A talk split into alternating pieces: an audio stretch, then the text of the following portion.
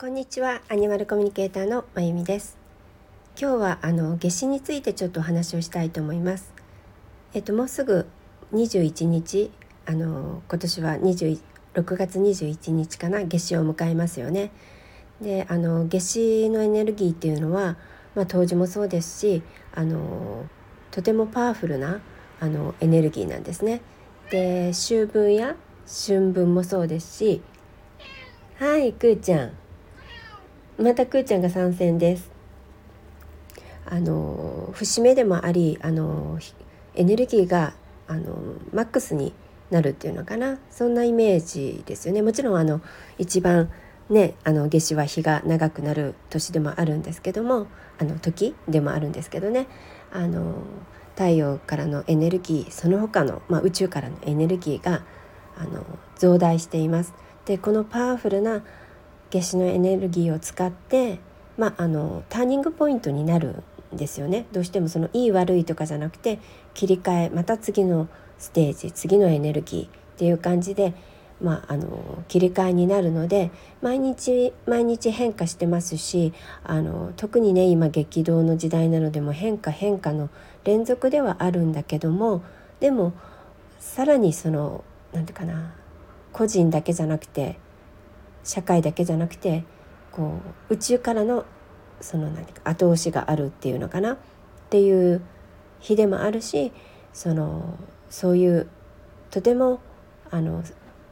何て言うかな乗りやすいスムーズにいきやすいあのエネルギーっていうのでもあるからあの例えると例えば、えっと、特急みたいなもんですよね。特急列車みたいなもんで。で、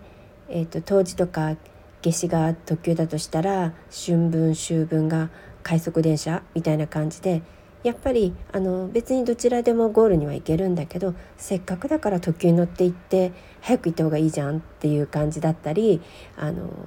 軽やかにあのスムーズに行きたいよねってあの寄り道せずにっていう意味でもあのこの夏至のエネルギーをうまく捉えてあの自分のその進んでいくあの人生のその何て言うかな変化とかあるいは置いていくものも先に行くのに必要じゃなくなったものとかを置いていくのにもちょうどいいあのタイミングのエネルギーだと思います。なのでそういうことをちょっとあの頭の隅に入れてまあ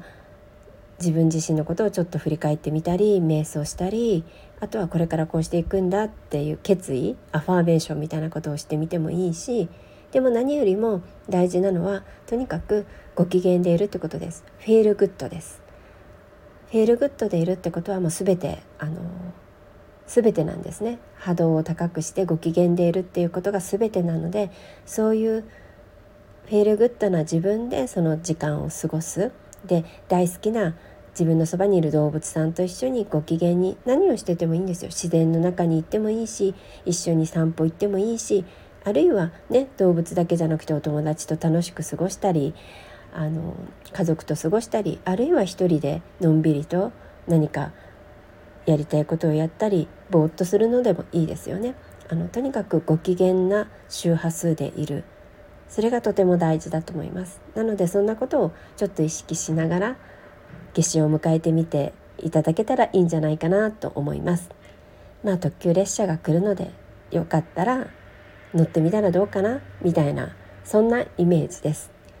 えー、まあこれがねなんでアニマルコミュニケーションと関係あるのかなってあの、ね、思われる方もいらっしゃるかもしれないですけどアニマルコミュニケーションってそもそも、えっと、動物と話す通訳っていうそういう単純なものではなくてコミュニケーションなのでクリエーションなんですね。で私たちも動物です。で動植物宇宙全てのものがいつもコミュニケーションをしています。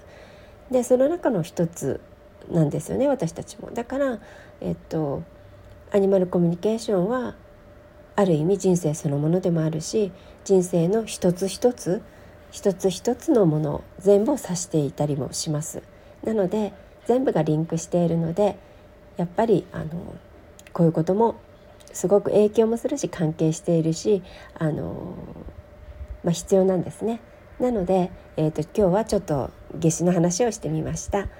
まあ、フィールグッドで皆さんあのまあね今日から週末ですし明日からかあの素敵な時間をお過ごしください。アニマルコミュニケーターのまゆみでした。ありがとうございます。